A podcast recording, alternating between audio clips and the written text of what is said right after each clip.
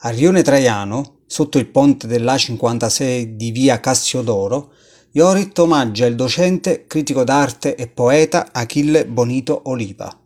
Durante un'intervista, Oliva, a proposito dell'opera di Iorit, ha detto Un artista che si chiama Iorit mi ha incontrato, mi ha chiesto di posare per una foto e mi sono ritrovato questo murale enorme, ben eseguito, sotto un cavalcavia che porta al rione Traiano, dopo Fuorigrutta e lo stadio a Napoli, la città da cui provengo.